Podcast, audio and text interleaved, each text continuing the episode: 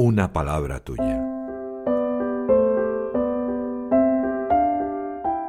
El Evangelio de hoy en un minuto. Juan en el capítulo 8 del 31 al 42 narra el momento en que Jesús dice esto a los judíos. Si permanecéis en mi palabra seréis de verdad discípulos míos. Conoceréis la verdad y la verdad os hará libres. Explica Jesús que les liberará del pecado que siempre esclaviza. Luego les justifica, les dice que quieren matarlo porque hacen lo que le han visto hacer a su padre. Y añade, si fuerais hijos de Dios, me amaríais, porque yo salí de Dios y he venido. Pues no he venido por mi cuenta, sino que Él me envió.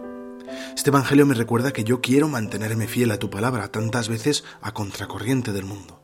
Así voy a ser libre por fin de mis pasiones y pecados. Encuentro en María, nuestra Madre, un modelo a seguir. Solo viviendo desde la verdad seré libre, pero ¿quién es la verdad? Francisco nos recuerda que la comprensión de la fe es la que nace cuando recibimos el gran amor de Dios, este amor que nos transforma interiormente y nos da ojos nuevos para ver la realidad.